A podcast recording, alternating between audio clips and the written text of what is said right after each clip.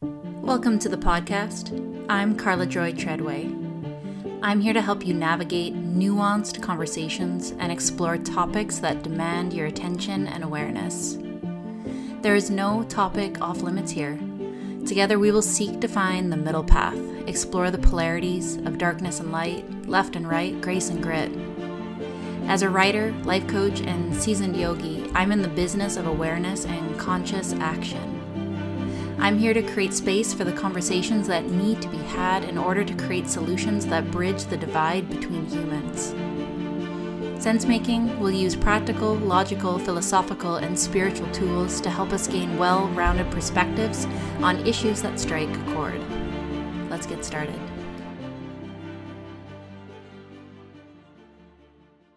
Hello, everyone. Welcome to the podcast. My name is Carla Joy Treadway.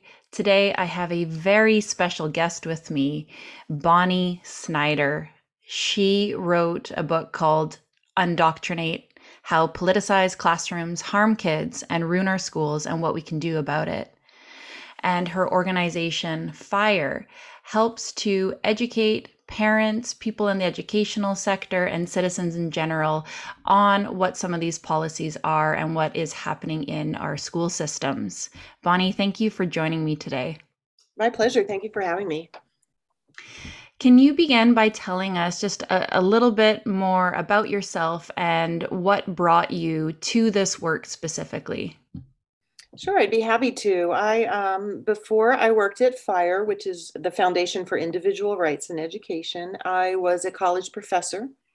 Uh, I trained to be a college administrator with a doctorate in higher ed administration, uh, and I did that specifically because of my concerns about what's been going on in the academy.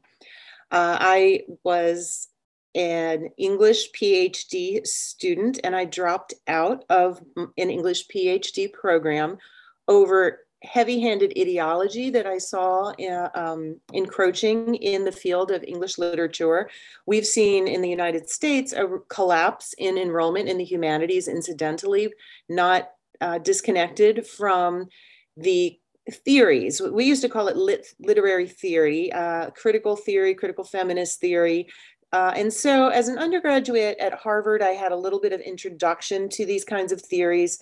Uh, and so it's been a strain throughout my own education, not in my secondary schooling, kindergarten through high school. I think I received an excellent, well balanced, uh, liberal, you know, classically liberal education. And I, I, have no complaints about it. My teachers were ethical, they were um, fair minded. I couldn't tell you what the political persuasion of any of my um, teachers were, even through college, even through uh, Harvard, my professors.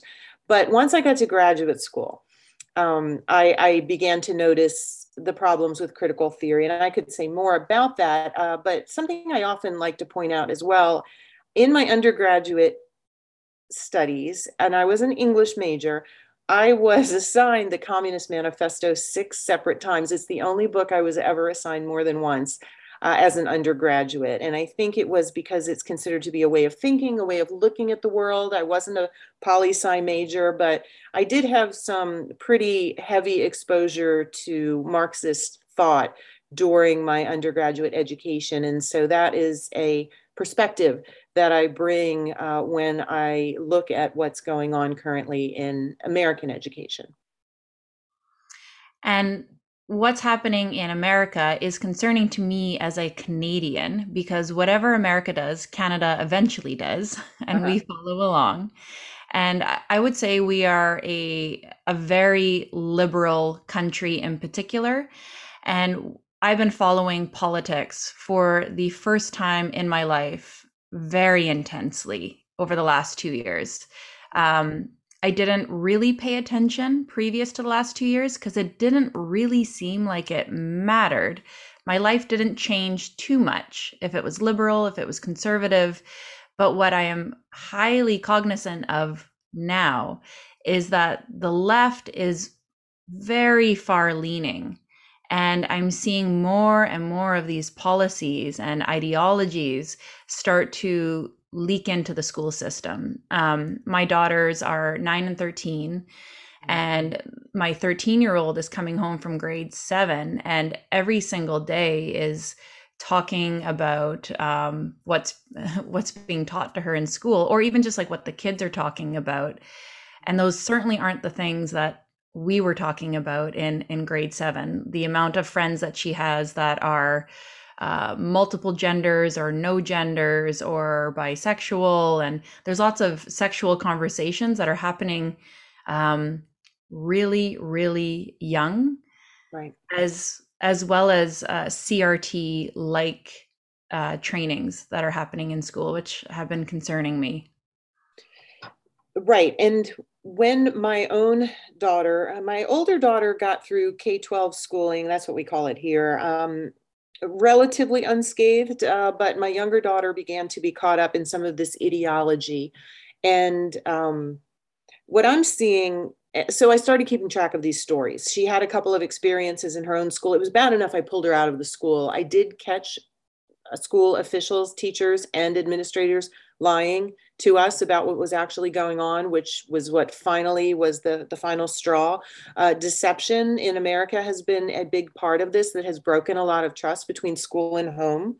Uh, we are seeing, like, I, I, what I'm seeing is that the classrooms first became politicized here. Then they became radicalized, and now they're becoming sexualized.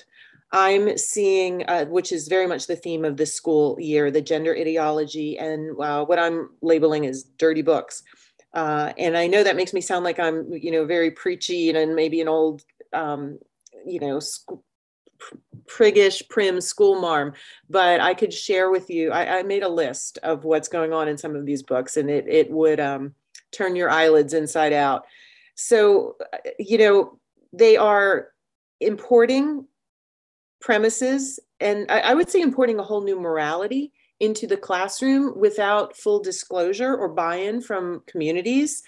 And uh, very much it's being concealed or imported under, you know, uh, appealing guises that uh, are not necessarily discernible to the casual observer and so this is what uh, I've been keeping track of. And uh, I have long lists of examples. When I was first aware of this problem, that was almost 11 years ago now when I pulled my own daughter out, and it was people were aware of it. It's very difficult at that time to get anyone to come, come forward and to speak about it. Most people just wanted to get their child through without ruffling feathers, without rocking the boat. Uh, but in the last three years or so, it's gotten so egregious that parents are coming forward. They're going to newspapers, they're showing up at school board meetings. So I guess that's a positive development, but this problem is very advanced at this point. I have also the the my biggest issue is with the secrecy of some of it and it's happening in Canada where there are secret gender plans for children. So in school, they the teacher will call them by a different name and pretend that they're the other gender or acknowledge them as the other gender without ever telling the parent that that's happening. So for me, it's not about whether or not that lifestyle is all right. It's that the school is separating child from parent. And that, in my opinion, is never okay. Which is has is always a very Marxist aim is to um, you know get the child separate from the nuclear family and under the auspices of the state. Uh, there seems to be a movement and again much of this is you, would have to read pretty heavily into marx but to sort of disrupt what's known what you know we've always thought of as the innocence of childhood. And so there are some extreme ideologues who will eh, argue that you know children are born sexual beings and that um, there are a lot of arguments that are used to import books that never would have been found in school libraries or in school classrooms uh, previously. So I have done a deep dive, incidentally, into this sort of transgender. Uh, you're also talking about getting into the realm of unlicensed practice because in America, you know, I was a licensed elementary school teacher, cert, we call it certification, but it is a license that is uh, awarded by the state. And so you're licensed the same way that a doctor or a dentist or even a cosmetologist would be licensed because you're in a position where you can do real harm. Uh, so a teacher is in a position where you can harm children. And so your, you know, my licenses were elementary education, secondary English, and secondary school counselor, secondary guidance counselor. Uh, and, you know, this means that I was not qualified to teach math. This means that I'm not qualified really to teach history. Uh, and you are supposed to stay within the, the realm of your certification. But we have teachers now who seem to be conducting sort of quasi therapy, group therapy on other people's children who can't consent to treatment without their parents' uh, authorization without their parents agreement and you know i know enough to know that ha- having some training in counseling that you know group counseling is the hardest kind of counseling to conduct and to do it with other people's other citizens children in a group setting with no consent to treatment. I mean it's just a recipe for disaster. You don't know what you're going to unearth. You're not equipped to handle it.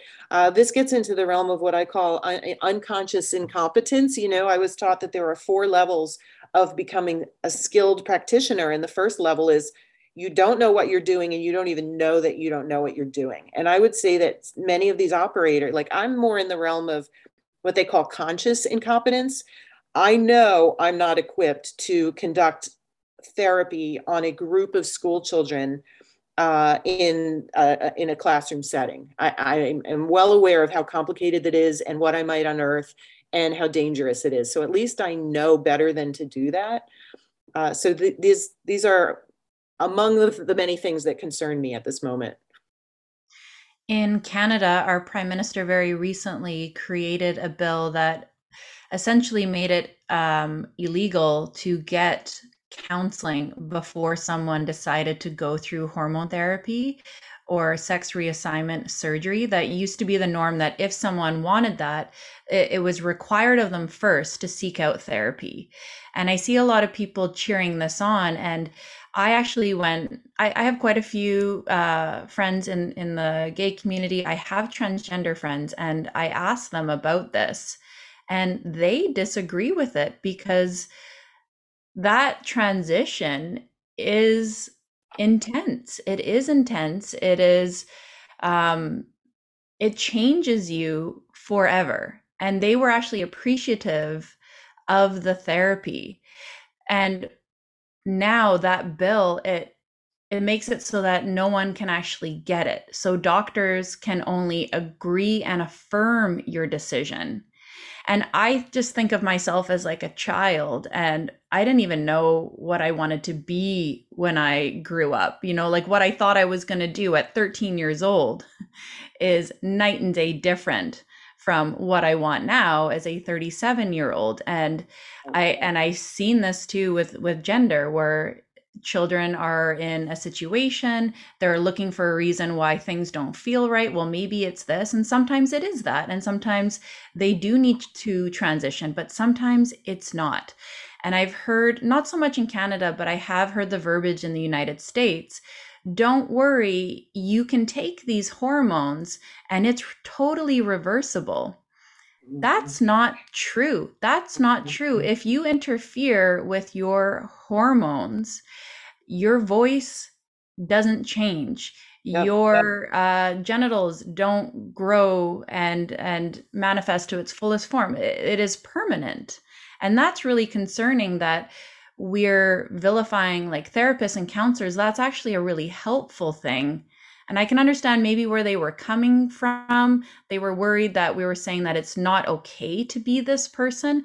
I don't think that was the intention. It's to make sure that they're really solid on this decision.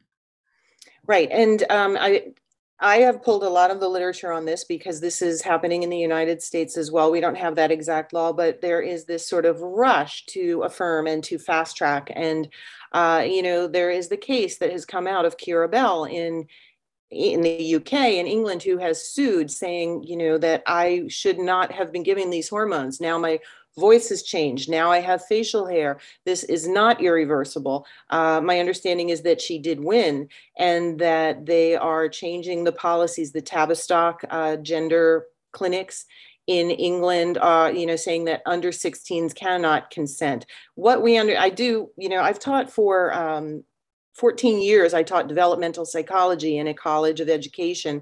Uh, and we know a great deal about the adolescent mind. You know, we don't know everything, but we know that the brain does not fully develop until the mid to late 20s. We know that the part of the brain that develops last is the prefrontal cortex that governs uh, the uh, abstractions such as anticipating outcomes, thinking ahead, uh, impulse control. We know how stormy adolescence is. We know how uh, adolescents tend to engage in emotional reasoning uh, rather than using their, you know, their uh, deductive capacities. They tend to be more inductive. We know that adolescents are prone towards cognitive distortions.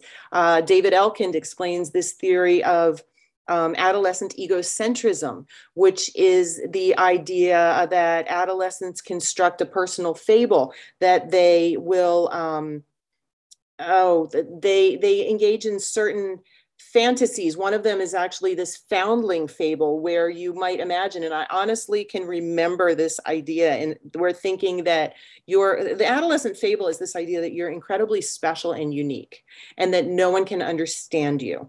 Also that there's an imaginary audience watching you all the time and judging your appearance and everything that you do I think we can all remember that, you know, and a lot of teenage, this is why teenagers are so addicted to social media. Uh, and actually, we know that social media plays a role in this body dysmorphia and in, uh, and in this incredible self-focusing that, um, that, that young people pr- are prone to doing. Uh, we know also that there's a large overlap. There's so many reasons to be concerned about that. This there's a large. Uh, we have rising autism rates in the U.S. I imagine you do as well in the West. Uh, and there's a large overlap between gender confusion or gender, you know, non-binary identification and an autism diagnosis. How much of this could possibly be our failure to recognize, appreciate, and competently deal with increasing neurodiversity? I'm reminded when I was an adolescent, I went through an anorexic phase, and this bears many resemblances. That was a trend that spread through emotional social contagion in the 70s and the 80s. Princess Diana was caught up in the, the eating disorders of that era. Um, and it spread mostly among young women. We're seeing rising numbers of clusters of young women showing what they're calling rapid onset uh, or what has been called rapid onset gender dysphoria, whereas they didn't exhibit this way before, but suddenly in a cluster that seems to feed upon itself via social contagion, groups of young girls are, are showing up this way. I'm hearing of counselors who have, you know, a large clique of girls who all are saying that they all suddenly are transgender and and parents are at their wits end. So there are so so many reasons to what i say tap the brakes on this. So many reasons for pause so many unanswered questions. Um, and and i do have a piece coming out it's ready to go. I just haven't placed it yet uh, asking the many many questions that i think are unanswered at this point. You know comorbid diagnoses personality disorders anxiety depression uh, and certainly things that need to be ruled out before you would do something that is irreversible. And um, and I, I believe that we can show copious empathy compassion and care to these young people who are you know growing up in a climate that is so much more fraught than what we were faced with without add, potentially adding to it. So i think that there are com- there are competing harms that have to be weighed against each other because the the what we're hearing is that if we don't affirm that these students or that these kids would be at a greater risk of committing suicide to which i respond anyone who is threatening to hurt themselves should be referred immediately for psychiatric evaluation and treatment. You would not um, and and I, I worry that some of these kids instead of getting the treatment they need are being caught up in a political agenda or a political ideology instead of being properly referred. Uh, but you also have to weigh the harm of what could be false positives. And you know people who are caught up in a, a wave of um, you know a, an enthusiasm a fad uh, a trend so we we just as adults have to be mature and wise and caring but careful very very careful in how we handle this yeah absolutely i mean eh, i i think at it is absolutely true that there are people that are transgender and that they don't feel comfortable in the right body. But the amount of children that I'm seeing that are jumping on that ship, I, I just don't think that's possible. Um, it, it's quite different from being attracted to a different sex. That might be more common, but the fact that you need to physically, surgically, hormonally change your body in this extreme way, I just can't see those numbers being accurate. Um, and well, if I can jump in, one of the things that you know, I was trained as both a teacher and a counselor, and this is Carl Rogers is unconditional acceptance. Unconditional acceptance mean, means that if somebody comes to you in, in counseling, uh, you, you, know, and they say, "This is how I am. This is what I'm dealing with." You know, whether they're alcoholic, whether they're you know biting, they're pulling their own hair out because they're so stressed, what, whatever it is, you just accept them as they present themselves as they are. But this doesn't mean that you necessarily affirm the way that they are or that you don't once you've that's to establish a basis of trust and open communication but at a certain point you might want to start to challenge that person to change because when people present especially to a counselor it's usually because they don't want to stay this way because they're in a state where they're trying to figure things out. And so, you know, if there's only affirmation, then where is the appropriate challenge? Uh, that's not to say that you would say that they're wrong, but this is, you know, counselors don't tell you how they are. They say, well, what do you think? Well, how does that feel to you? And you let people figure things out for themselves. That takes time and it takes, you know, an, an environment that is reassuring, but not necessarily always affirming because it, we get into this a lot at fire as well, where people say, um, you know, they're offended or they're upset because of something somebody said. And, and it's like, well, just because you feel a certain way doesn't mean that you're right. Sometimes our feelings lie to us. And that is why we have therapists to talk to because a lot of times we tell ourselves we, we, we engage in cognitive distortions like if somebody doesn't want to go out with me i'm a terrible disgusting person and i'll never have any friends for the rest of my life. That's an example of a cognitive distortion and a, a good counselor would push back on that and try to get the person to think more clearly and in a more logical way. So um, there are competing uh, there are competing complicated than just automatic, unquestioning, um, nonstop affirmation that can lead to other bad, unwelcome outcomes. Yeah, it's almost like the quick fix. I mean, any big decision, like say it's even um, like my best friend going through uh, like a divorce, I wouldn't immediately affirm, nor would I ever tell her my opinion on what to do. But I would, as a good friend, just ask her more questions, ask her like why, ask her what she sees. Um, there would just be more questions. And in terms of like my own children, should they have come to me with this issue and were feeling this way, I would love them and accept them unconditionally. I would never jump in full steam ahead. There would be many, many questions. There would be putting on the brakes. There would absolutely be counseling and therapy so that I know that they're really thinking about their thinking. And being young, especially, that's going to require time because they're just changing so dramatically. I would never fast track that. Yeah, the, the developmental stage that applies is Erik Erikson's um, identity versus identity confusion stage. We used to say that that was from 12 to 18. Now, adolescence is extended in the West because of affluence, really. People used to have to grow up faster. Now we say it's like 12 to 24. Uh, and they, this crisis that has to be answered at this stage is who am I? And in answering that stage, in answering that question, rather, um, and it is considered to be a crisis because there's a path. Like you can't be everything. You have to be, you know, at some point you have to decide if you're, um, you, you know, are you going to go to medical school or you're not going to go to medical school? You're going to join the military. You're not. You can't both join and not join. Uh, and so there are four subsets of this stage of development, and one of them is a moratoria. And this is where you eh, basically we allow young people to go through a stage of experimentation. Uh, and so this might take the form of a gap year or an internship or you know, traveling abroad or being an undecided student in college. These are culturally accepted um, it's like a time and you know i live in amish country in pennsylvania and they have this period where even the amish which is a very closed sect uh, they call it rumspringa, which means running around in the springtime.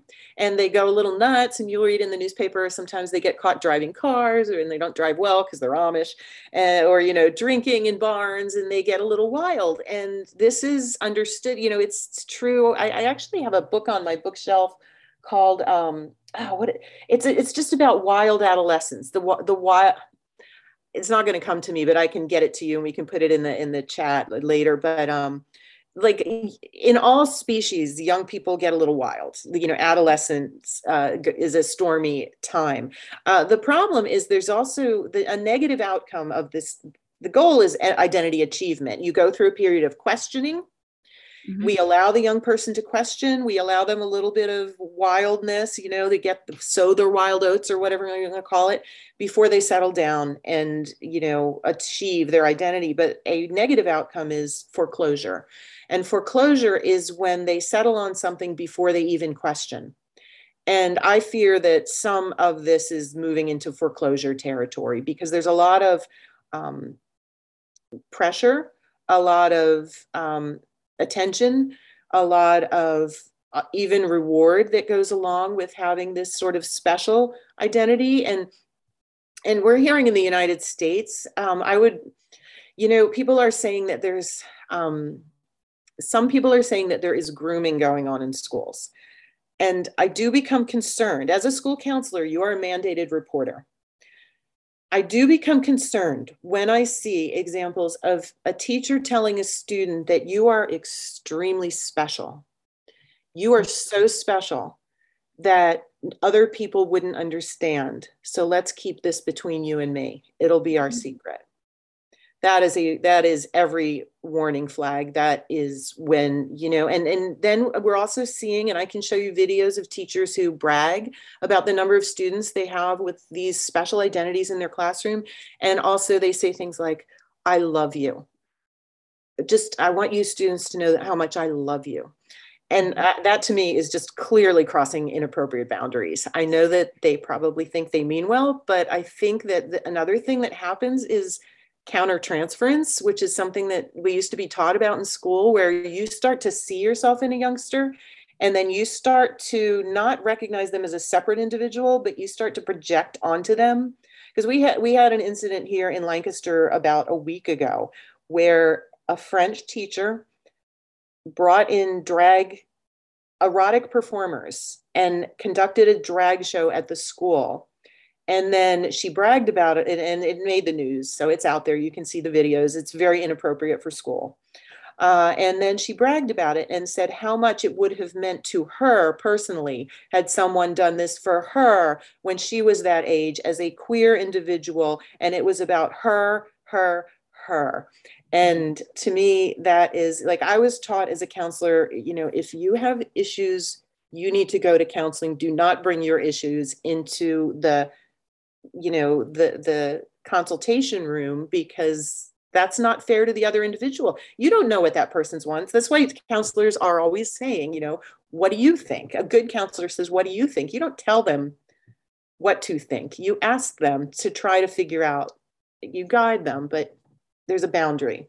And I, I think we're losing some of those boundaries that's right. And I was um I, I was watching what was happening in Florida with the don't say gay bill, which is what they were falsely calling it, which is not what the bill was. The bill was don't talk to kids K to 3 about sex, period.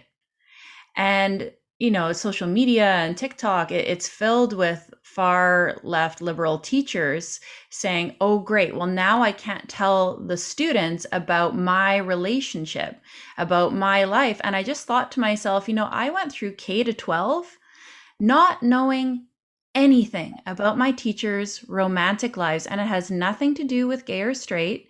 I didn't know if they were gay or straight or bi or polygamous or asexual because I was there to be taught math and science and literature, not about their personal relationships.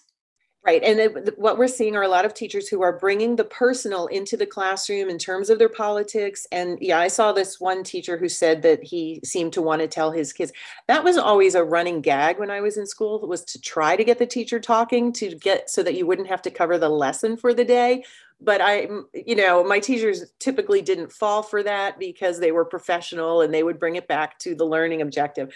As a matter of fact, I don't know if you can remember this, but when I was a kid, I would get upset if I saw my teacher at the grocery store because I was dumb enough to imagine that my teacher, and this is very common, this is called static reasoning. I really thought that teachers at least in elementary school, I pretty much thought they lived in the school. I didn't even conceive of them as having a personal life or or doing anything other than being my teacher. Uh, and that is a, that's I think pre-operational thought. It's a stage of development, um, just as adolescence is a stage of development. And it's very risky to be making permanent life-altering decisions with you know an unfinished, not completely developed adolescent mind without um, copious, very careful guidance.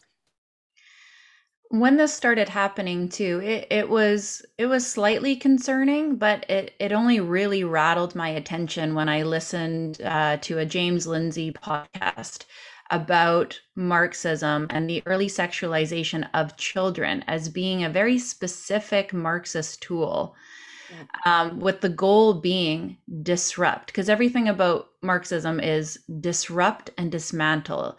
Uh, he talks about a utopia, but it never really happens. It's mostly about a revolution. And then, how do you have a revolution if everyone is just happy?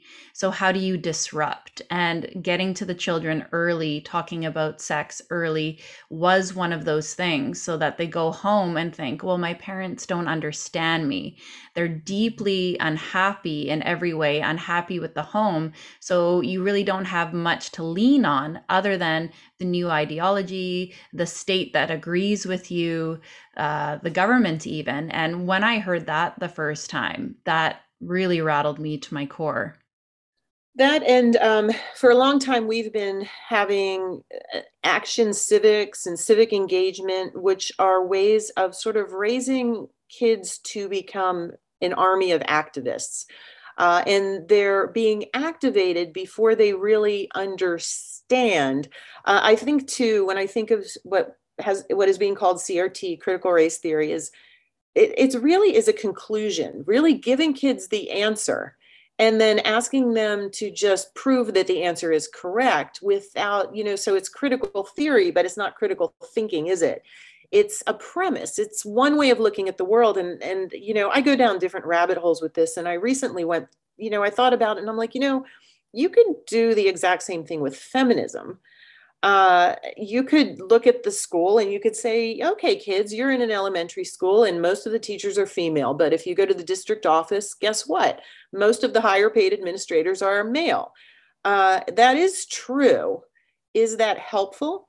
Is that necessary? Uh, is that appropriate?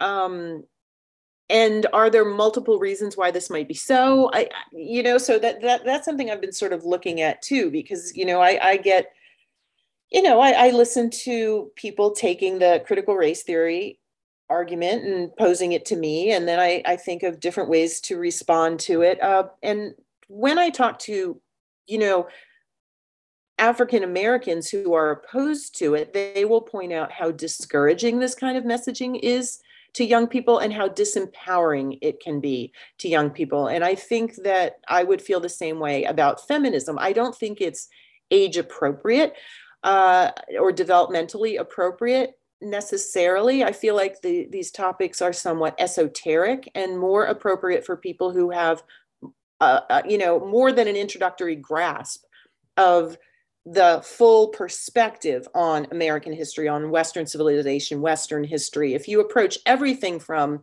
how is the United States racist? What structures in the United States are not as racially balanced as we wish they would be. That is one perspective, but that is not the only perspective. As I said, you could do the same thing from a feminist perspective. You could do it um, from multiple perspectives, but typically we were given many lenses with which to analyze the world. This is one. This is this fixation on this one idea, and it's almost an obsession. It is, um, and it's it, it, it's even reached physical education. It's reaching into math and science as well. And the kids, there's this old joke that in Sunday school, whatever the question is, the answer is Jesus. So you already know what the answer should be. And, and my daughter even said this to me, my younger daughter who ran into this in school. She said, Mom, the, what happened to her in school was that she was given the Communist Manifesto to read.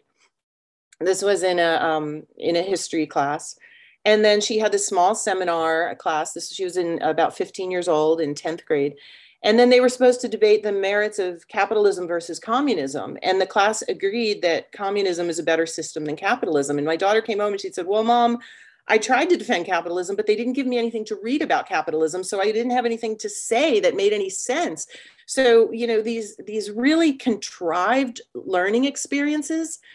I mean, and I went in and I said, like, what makes you think that this is a balanced you know, a learning exercise. And then they denied that it even happened. And then we got into a whole other problem of deceit and just, you know, um, just absolute uh, dishonesty, which then made me feel like I don't want my kid to be around you because of the morals that you're importing. But that's a very end justifies the means um, worldview, which is, of course, very Marxist as well. And in this case, I think we're seeing some activist teachers who look at children as means to an end, to a political end, mm-hmm. rather than autonomous. I see children and I see autonomous individuals who are their own ends.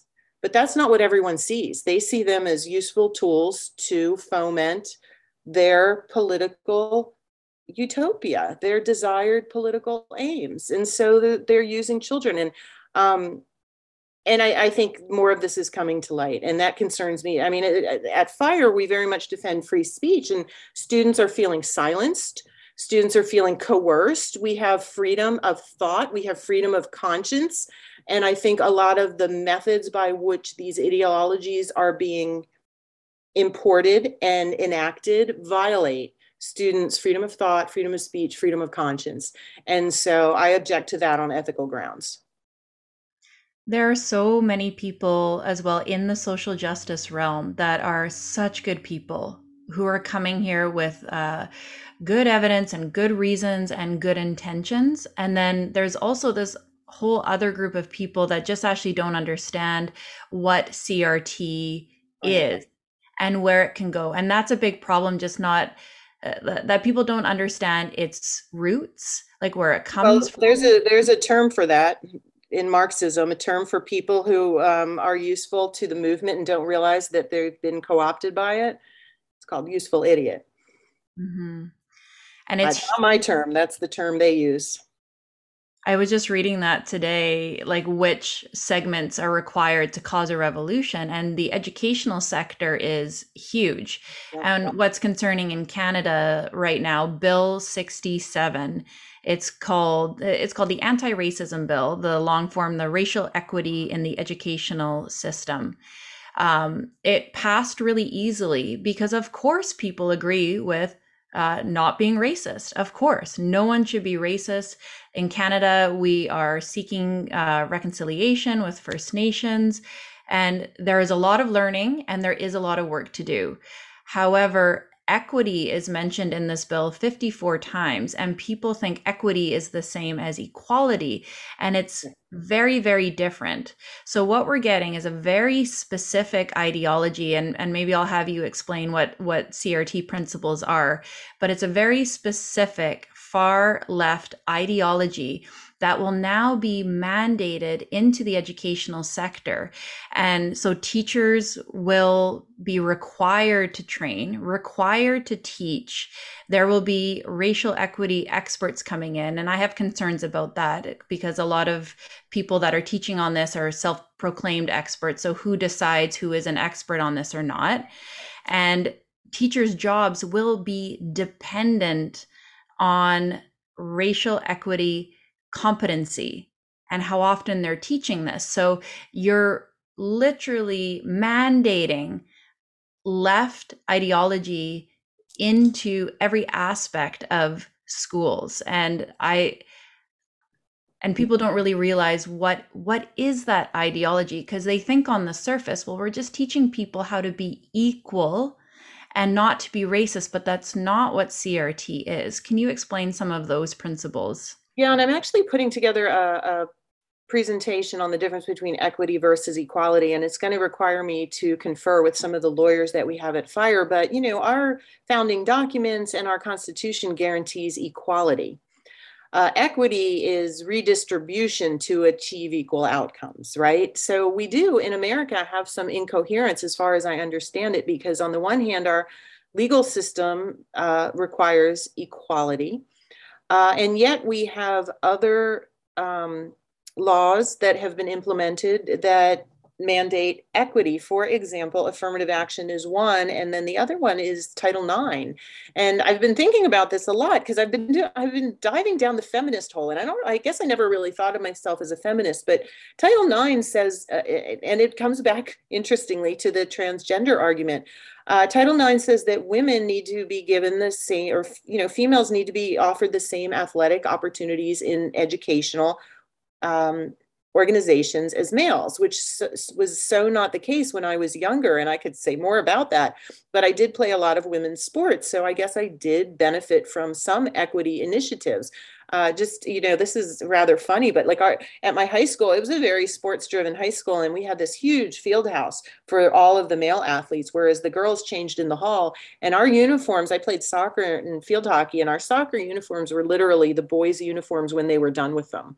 So we would get these nasty smelly torn up raggedy old uniforms and I mean, we thought it was a big joke back then, but you know, we also knew that it was unfair. Uh, so that is, you know, an example of the equity argument. And then it brings us around to Lia Thomas, which ironically, I guess we've come full circle because now we have female swimmers who are losing opportunities. So we've pitted now the transgender community against the female community, two uh, pres- presumptively oppressed communities. And, um, you know, and some people have um, pointed out that, you know, Lia Thomas is a you know born a biological male and a white person is oppressing females you know with um, so that is really unresolved. But at this point, he is, I guess, the champion of of the female category uh, in whatever his whatever the um, event was.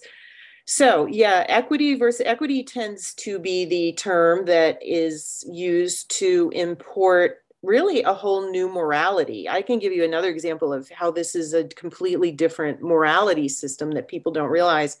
Um, is like the golden rule. I think a lot of us were taught the golden rule, which is treat others the way you want to be treated, right? Uh, or you know that and that does come from the bible so much of our morality is rooted in the bible even if you don't consider yourself to be a religious person that you know do unto others well there is this new morality that's i'm hearing too which is not treat others the way you want to be treated but treat others the way not the way you want to be treated but the way they require you to treat them mm-hmm. which means you're not in charge of your own behavior. It means the other person tells you how you must behave, which is this whole abdication of personal responsibility, which is very much to me in keeping with making people ready to accept authoritarian rule. Mm-hmm. because personal responsibility is such a Judeo Christian concept that is embedded in all of our legal systems. So you can see how, when you really start digging into this, how deep it goes and how many threads there, there are to follow. Um, so, you know, when you really unpack it, there are a lot of reasons to be concerned. Teachers being told they must import equity concerns me a great deal because this gets into the realm of violating teachers. Mm-hmm consciences, mm-hmm. teachers um, right to their own beliefs and their own thought, teachers' religious beliefs, because a lot of this we have. Um, several teachers have sued over teacher training programs that they were subjected to in the white privilege confess your white privilege realm those lawsuits have not yet resolved in the united states we did at fire several years ago fight successfully the accreditation requirements or the certification requirements through NCATE, which is the National Council for American Teacher Education. So, to get certified as an American teacher, they tried to have a new requirement that you must adopt a social justice orientation. mm-hmm. regardless if that violated your own personal ethics. And Fire wrote several letters, our lawyers did, and they did drop that requirement. And this sounds very much in the same kind of realm of potentially violating um, teachers' uh, conscience, uh, their own freedom of conscience. I don't know exactly how the laws are. You don't have the same First Amendment, but uh, same concerns. And I definitely don't believe in banning CRT, which I've seen because no. I believe in free speech. I have a gigantic problem with mandating CRT, which is what that Bill 67 is especially because it, it is an ideology that is treated as fact and it's used with top down authoritarian measures. If you don't buy in, then you'll actually lose your job. You're not going to have your job anymore. And it ignores a lot of facts. It ignores a lot of facts. Like Lia Thomas so you have people saying there are no biological differences between men or women. Well, that's not true. It's as clear as day when when you look at things. So it, it doesn't mean it's wrong or right, but we can call out facts and biology as they are. And there are many of these um, issues with CRT as well, saying that every single system is by nature racist, that every single white person is guilty of a sin because of their skin color. Um, and it's CRT is so extreme in it in its principles. It's that by nature of your skin color, if you are white, it's actually not possible to be a good person. Um, you it, it's like original sin that you can never cleanse off of you and as someone that does work in realms like coaching and therapy um, we don't help anyone through shame so last i think it was last year we canceled canada day because we were all told we should be so ashamed of our country. And to think that any kind of actual reconciliation or healing would come out of shame. Now, I'm not saying acknowledgement isn't necessary, absolutely, but to to say that the West and individuals here in the West should always be shamed, and you can actually never be good. And anyone that is a minority is, by virtue, a, a victim for life. Uh, you're putting these uh, permanent labels on people and there there is no there's no getting out of that and when i've brought this concept up to to my african american friends too they agree they're saying because of my skin color you're going to lower standards or do things a certain way like their words not mine this is racist judging me by my skin color and not by my person who I am, what I'm racial essentialism. And you've brought up a lot of things. I mean, the whole original sin aspect, there are a lot, there are a lot of aspects of CRT that completely refute Judeo-Christian teachings. So, can a family, must a family be required to send their child to school, required by law, where the religious values that they're teaching at home are being undermined? That's a, you know, to me, that's a First Amendment viola- violation.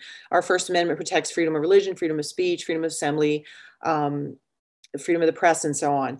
Uh, but I also would not ban CRT, teaching of CRT. And I think that it's fine to teach about CRT, but mm-hmm. to mandate agreement with it is where it goes too far. I also don't think it's age appropriate. Uh, as a, and I go back to the whole esoteric, um, and it needs to be contextualized. I think you need to understand where this came from, uh, and I just don't think that K twelve is the place for that personally. But that's more of a pedagogical argument. Uh, but I think that you know, in in America, we have several Supreme Court decisions that uh, basically affirm that we believe more speech, not enforced silence. So that's the remedy for something we disagree with. If you disagree with it, then you need to um, figure out why you disagree with it by thoroughly understanding what it is you disagree with, not shove it under the rug and, rug and pretend it doesn't exist.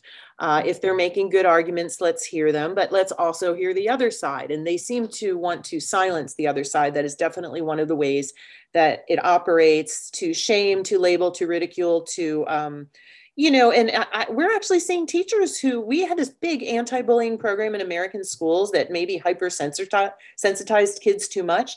And I'm just boggled how just a decade later now, my kids went through this heavy anti-bullying training. And now I think we've got teachers who are bullying kids.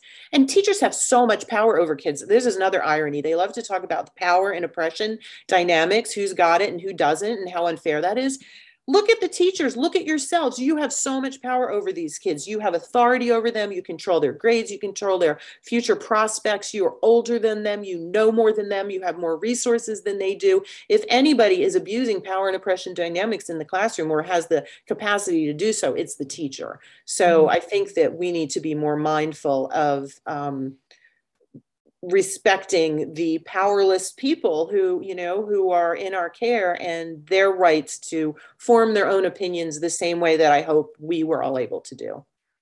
Can you share some of those stories about what was happening in the classroom in the united states? Because i think it's happening more in the states than in canada but i wouldn't be surprised if it's coming here shortly. There was an example in your uh, book for example um, of a biracial boy that was forced to confess his privilege. Yeah, I think that case has not been settled yet, but the mom did sue, and he was asked to confess his white privilege. Uh, he was only half white, but he appears to be white. And regardless, I don't think anyone needs to. And here we get into this semi pseudo religious realm confession. Mm-hmm. confession mm-hmm. right? And it's almost like a profession of beliefs too. Um, the this past week we had uh, a story about four year olds who were given a particular book. I can send you the story.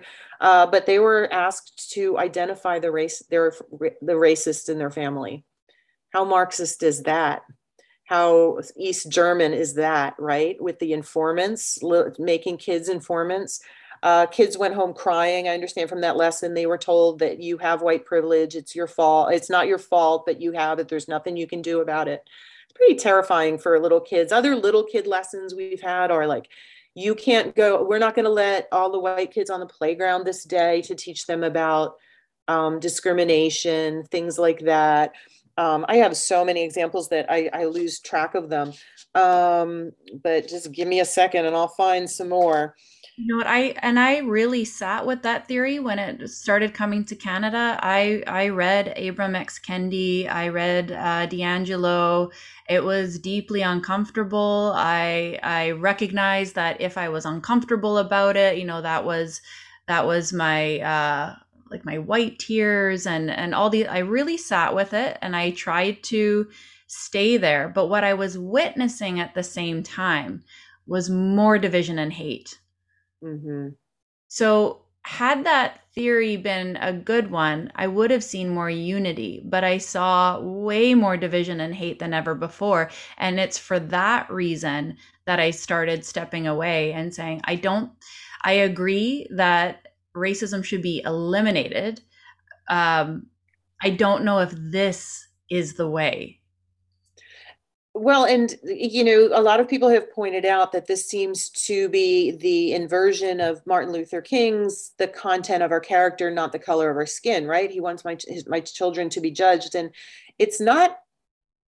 It's it's not immaterial that he was a Christian preacher, and I just keep coming back to that. And um, as I delve into this, I, I keep coming into how this seems to be a religious or anti-religious um, and you just i don't see how a secular school and and the religious aspects that it mimics and that it seems to uh, incorporate. And you know some have said that maybe this needs to be declared a new state religion and therefore banned because christians have had to learn christian teachers over time have had to learn that they don't get to proselytize in the classroom.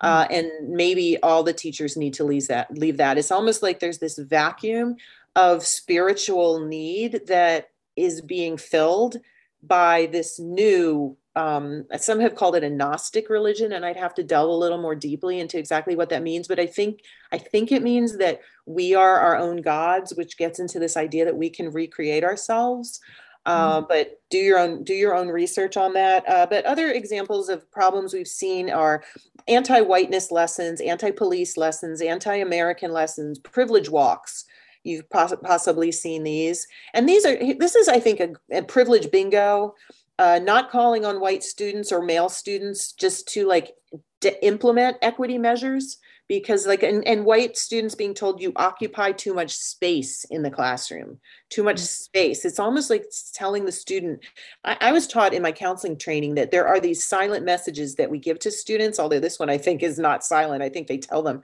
But it one of the and that the worst like don't be loud maybe is a message you imbibe. You know girls sometimes are are sort of given that message don't be loud don't be assertive. And it's you know you in in you um grow up that way and you know it's subconscious right? But um student lost my lost my train of thought. But with the with the yeah not calling on the white students it's it's how the classes how the classes actually run. Land acknowledgments uh, i think that's probably a big canadian thing. Like we stand on the land that was stolen from so and so that's actually a big one where that, that looks like that's going to be required in certain classes in some states. Um, which is an interesting one because it makes the assumption that that ha- that land was stolen only once. But if you I read that too, does it ever like the, the like the different indigenous groups themselves stole and conquered each other for that land. So where actually does the land acknowledgement stop. So white people have done this to white people. They've done it to indigenous groups, but like we also can't ignore that that also happened only within indigenous communities as well. And so that's one of those facts that we're ignoring we're pretending that it, it doesn't exist well, i've been saying for years there's a there's a castle in ireland that somebody owes me and I, am ready to receive my irish castle whenever people are ready to uh, restore to restore it. Um, i remembered what i was going to say with these privilege walks there's just bad pedagogy. For example if you put a and this gets back around to the gender ideology they'll they'll put a group they'll make these kids line up in public right and then they ask questions step forward if you don't ever go hungry at night. Okay, well, that's kind of humiliating for the kid who maybe goes hungry at night to be publicly exposed that way. Step forward if you have your own bedroom. Well, what if you share a bedroom with, you know, five siblings or who knows who else? That's embarrassing. Maybe you don't want to. So now you have a choice. Either you're going to be, you know, a little bit shamed. You might feel shame, embarrassment, or you're going to lie, right? Which is being dishonest to yourself in front of your peers. This, I, this is what I'm talking about, like just bad therapeutic practices. Who thought this was a good idea? And they even will ask us, take a step forward if you're heterosexual. Well, what have you just done to a kid who's not heterosexual? You've either outed them un- involuntarily, right? It's like think think things through. What? Come on, adults, we can do better than this. When it comes back to that idea that these are Marxists, the goal is to dismantle and disrupt, and that those policies are actually harmful for everyone. Like in that example, no one benefited from that exercise. Except possibly political activists, right? Because you want to, yeah, you want to foment discontent. Uh, but I think very much that the medium is the message. And if the medium is to be mean to kids, to shame kids, to isolate, ridicule, target, label, bully, harass, embarrass, expose children. You might want to you might want to think twice about being involved in that kind of behavior. That's right. This is just poor, poor teaching practice, and all the think about the power you possess in that scenario. Mm-hmm. One thing that's ignored as well is who is the one teaching this and who are the people that are the loudest about these policies. I recently watched a video from PragerU. It was called The Whiteness of Wokeness. And mm. they polled, this is just in the United States, so I don't know what it's like in Canada, but they polled the Hispanic community, the African American community, the gay community, and only about 30% of these minority groups agreed with these theories. And the people that were teaching them and the most aggressive about them were white liberal women. Yeah. That's absolutely true. Um, and, and people have suggested it's because women, white women, are both oppressor and oppressed, or at least they perceive themselves as oppressed. Uh, and, and, especially the more educated that they are, they're likely to perceive themselves as oppressed. It also seems to be a feature uh, and much more prevalent in affluent areas. So uh, we we actually are seeing it most pronounced in some of the elite private schools, elite college campuses, and it's it's always a little bit. Um, it, it's it's hard to watch when you see people at the most elite college campuses talking about how incredibly oppressed you know and and downtrodden they are. So that there's that irony.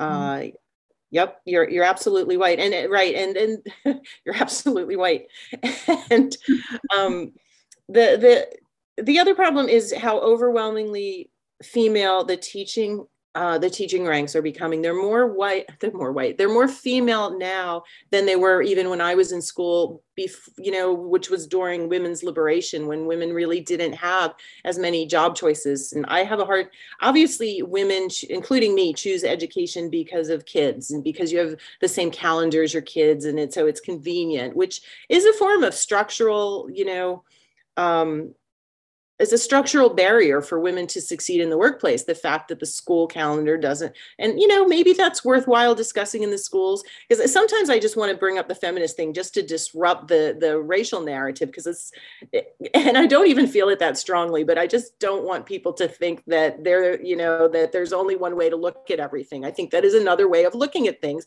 just to make you aware that uh, you can be both because you know I, w- I was in a meeting once and there was a a very um, earnest, very scholarly African American gentleman, older, talking about how he didn't understand how anyone could question white privilege. And he said, and he, I mean, this person was from down south who had lived through segregation. He was old enough to remember that. And he said, and I don't think he really appreciated what is meant by white privilege. I think he was talking about discrimination and that nobody would deny discrimination. And I, and I responded by saying, you know, asking a child to confess their white privilege, you know, he's male and I'm female. And I said, well, would you want a child, a male child, to go to school and be told he must confess his toxic masculinity? And he didn't answer. He thought he's, I think he's still thinking about that, you know, and I, it's, I don't think that's right. Why should a boy, you and these are these are lawsuits that are pending now. It's like when you are forced to go to a government in america if you're forced by law to go to a government agency like a school they can't look at you and say all right i'm going to discriminate you against you based on your skin color based on your gender um, or based on your sexual orientation or something like that. So that would be discriminatory you know that would be a violation of our civil rights laws.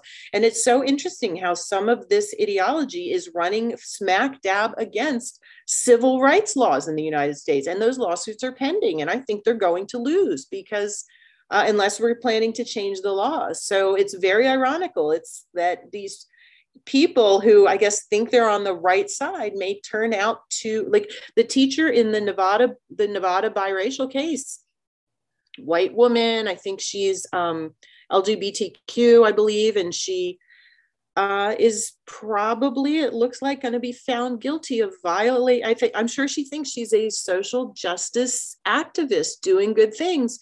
And I haven't been found guilty of violating anyone's civil rights, but I think she's about to be. So ironical. Be careful. Be careful. Watch yourself, because you, you might be, you might not be as as on the right side as you presume you are.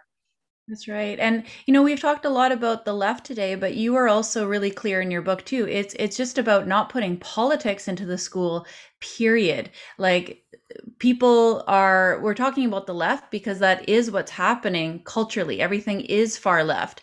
But imagine right now if you went into a school and told everyone that they must believe in Judeo-Christian values and that you had to believe in marriage and being straight.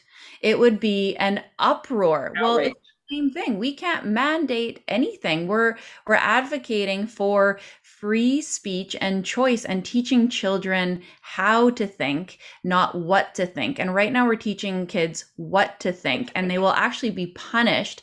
Adults are being punished if they don't believe these ideologies. And what I struggle with here is conversation is not allowed. It's such binary thinking. And you've given such great nuanced examples of how this could be a problem. And I was telling you before we started, I was like sweating even before I started this podcast because these are such heated issues and the way they're structured right now.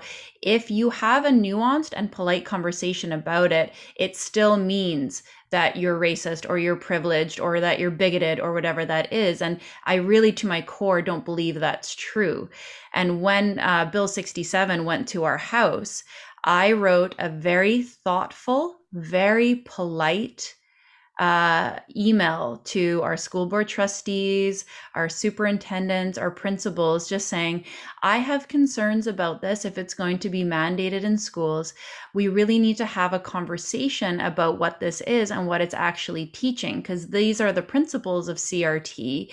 And are we sure that that is what we want to be teaching? I probably sent out 22 emails, not one person responded, which has been the, the, the same thing that's happened over the last two years, whether it's a, a COVID policy or anything. It's this top down authoritarian. I'm not going to even answer you or have this discussion. In fact, I'm going to cancel you, which I find really funny, especially in a small town. Like these people that are refusing to email me back, I'm going to see you at the grocery store in two days. Right and, and, and there's also this unscholarly certainty like you know there we have these long-standing practices that are encoded in ethical codes and professional guidelines for teachers and they exist for a reason you know and the, the prohibitions against proselytizing in the classroom what makes you think it doesn't apply to you? Why do you, you know we know not to do this because it's been tried and it's been proven that it's not helpful. It's harmful to kids. It's not fair to the community. It's not fair to everyone in the community. Uh, so i guess sometimes we just have to relearn uh, the lessons of the past. But yeah this black white thinking this either or all or nothing i'm right you're you know you're a horrible person uh, this this extremism isn't good no matter where it comes from. And and people of maturity and scholarly training uh, sh- should know better. And they sh- we need to hold our own opinions and conclusions more loosely. Mm-hmm. uh, and you know yes you may broach the subject if it's within the learning standards as well that's a whole other discussion. Uh, because teachers in america it is considered to be hired speech. You are hired to deliver the curriculum uh, and so some of these are practicing extracurricularly and, and they are being fired, not all of them, but we have several incidents of teachers being fired. So I don't want you to think that there haven't been consequences for some of these t- teachers. Many have been held accountable for going too far in the classroom. Well, and if it's a good theory and if it's worth um, making permanent, um, then you should be able to have a conversation and defend your ideology with proof and facts. science. So when we come up with these inconsistencies in, in CRT or gender theory, and you're met with dead silence, that just shows me it's not a good theory because you'd be able to have a better argument if it was. Yep. Um, the book that we like to refer to regarding, you know, evidence and proof is kindly inquisitors and and just the idea that no and this is a big debate in academia is anyone can have access to the truth you know? It's like the emperor's new clothes story. It's like the child was the one who knew and was able to articulate what was going on. So just because you're a child doesn't mean you're wrong. Uh, and but now we have this idea of standpoint epistemology and I'll, I'll, use women again as an example. You know women's studies the idea is that well if a woman know a woman just knows certain things that no one else could know because she's a woman and we're hearing that right now in america with the roe v. Wade and the supreme court and um but that's not what the scientific method says you know like the science because i'm sure back in the day they might have said that only a man is smart enough to be a doctor and only a man is smart enough to do these things. This idea that only certain people can know certain things i think is a, is a dangerous one. And i think it sort of violates um, classical liberalism and the process of knowledge creation knowledge uh, interrogation and anyone should be able to question uh, and anyone could be right but might be wrong and if you think you're right you propose your ideas and you welcome the uh, cross examination uh, that comes. You know, it's the same process that occurs in a court. It's like, how do we know what's true? Well, we propose our evidence, we cross examine it, and we reach the nearest approximation to the truth. This isn't what they're doing. Mm-hmm they're telling this is this is what it is. Don't question it. If you do you will be shunned. You will be you know exposed. You will suffer extreme consequences up to and including cancellation expulsion you know like we we have at fire had to defend students sometimes who get eliminated from programs because they won't get with the program. Uh, and and um, you know we are usually very successful doing that because of the principles that should govern and hopefully continue to govern the scholastic enterprise. And maybe if we could have these conversations and things weren't secretive and that people weren't aggressive and attacking one another, then we could create something that is closer to equality and acceptance and inclusion, or actually um, like not racist in a way that actually works. So if we don't have the conversation about, hey, these parts aren't working, I agree with you here, these parts aren't working, let's change this, let's make a better system. Like we're just never going to get anywhere with it. It's it's childlike to say, well, I'm taking my ball and going home. We're, we're just not going to talk. La, la, la, la. I can't hear you. It, exactly. Yeah. I mean, I will say too, we we do surveys occasionally and there are high rates of self-censorship and self-silencing in the classroom. So i'm sure that some kids actually are convinced of this by despite the methods that are being used but many many people disagree and are keeping silent. And you can't always assume that students are learning the lesson that you think you're teaching.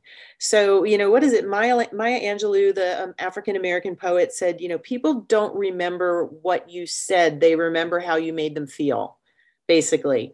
And I, I don't think these people necessarily are making people feel good. I think they're making them feel frightened uh, but frightened isn't good and i think that when they get out from under your power they may look back and reject your teachings largely based on how you treated them.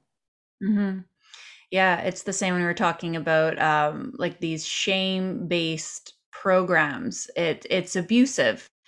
You will temporarily get people to do what you want, but it's not real change. It's forced and coerced and and it's the reason why I really have this podcast is just to create the space to show people you should talk about those things that you are deeply concerned about and everyone's just telling you not to talk about. Like it's okay. And until more of us do just start talking about it, things won't change and it's going to get worse and more authoritarian. And we're going to get into a really big pickle here. Persuasion, not coercion.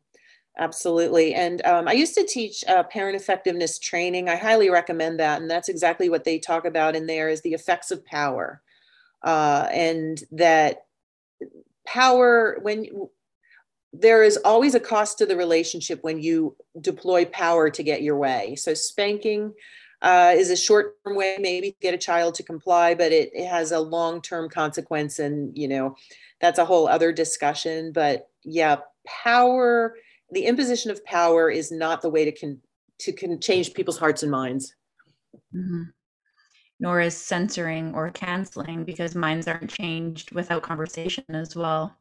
Yep, and that's and that's a power move as well. Yeah. Amazing. Well, where can people find you if they want to learn more about um, your work here with Fire? So FIRE is, uh, our website is thefire.org, and you can reach me at high school outreach at thefire.org. And I keep a website called uh, um, undoctrinate.org as well. I And I'm, I'm going to be getting back on Twitter now that I, I think the game might not be rigged as badly as it was. so at, on Twitter, I'm at Bonnie Kerrigan. Uh, K E R R I G A N. Yep, I, I, keep meaning to get back in the Twitter game. I'm not um, I'm not big on social media, but I need to make to make it happen. It's funny. I took a little hiatus off of Twitter because it, it's just so mean. It's so mean and so vicious, which is I found it so funny actually when Elon bought it and people on the left were so mad because now now it's going to be this violent awful place. I'm like Twitter was always that way. It was always that way. yeah, it's it's an upsetting sewer. It has been an upsetting sewer. Amazing. Well, thank you so, so much um, for your time today. I, I learned a lot and I hope we can have more of these conversations. Um, yeah, I'm, I'm glad I did it despite the, the sweats and the fear because I, I just think we can do better. I agree with some of the intentions behind this, but I just think we can do a whole lot better. I love hearing about um, international stories too. I've been talking, communicating with people in England and also in Hungary about what's going on there. And so there are similarities but differences. And I think it's an important uh, international conversation to be having. Mm-hmm. Absolutely. We're really tied together. Mm-hmm. Awesome, Bonnie. Well, thank you so much. My pleasure. Hey guys, Carla Joy Treadway here. I hope you liked today's episode. If you like the show, please consider hitting the subscribe button and telling your friends. It helps us a lot. And if you have any questions, concerns, or would like to be a guest, send us a message on Instagram at Sense Making Podcast. We'll see you next time.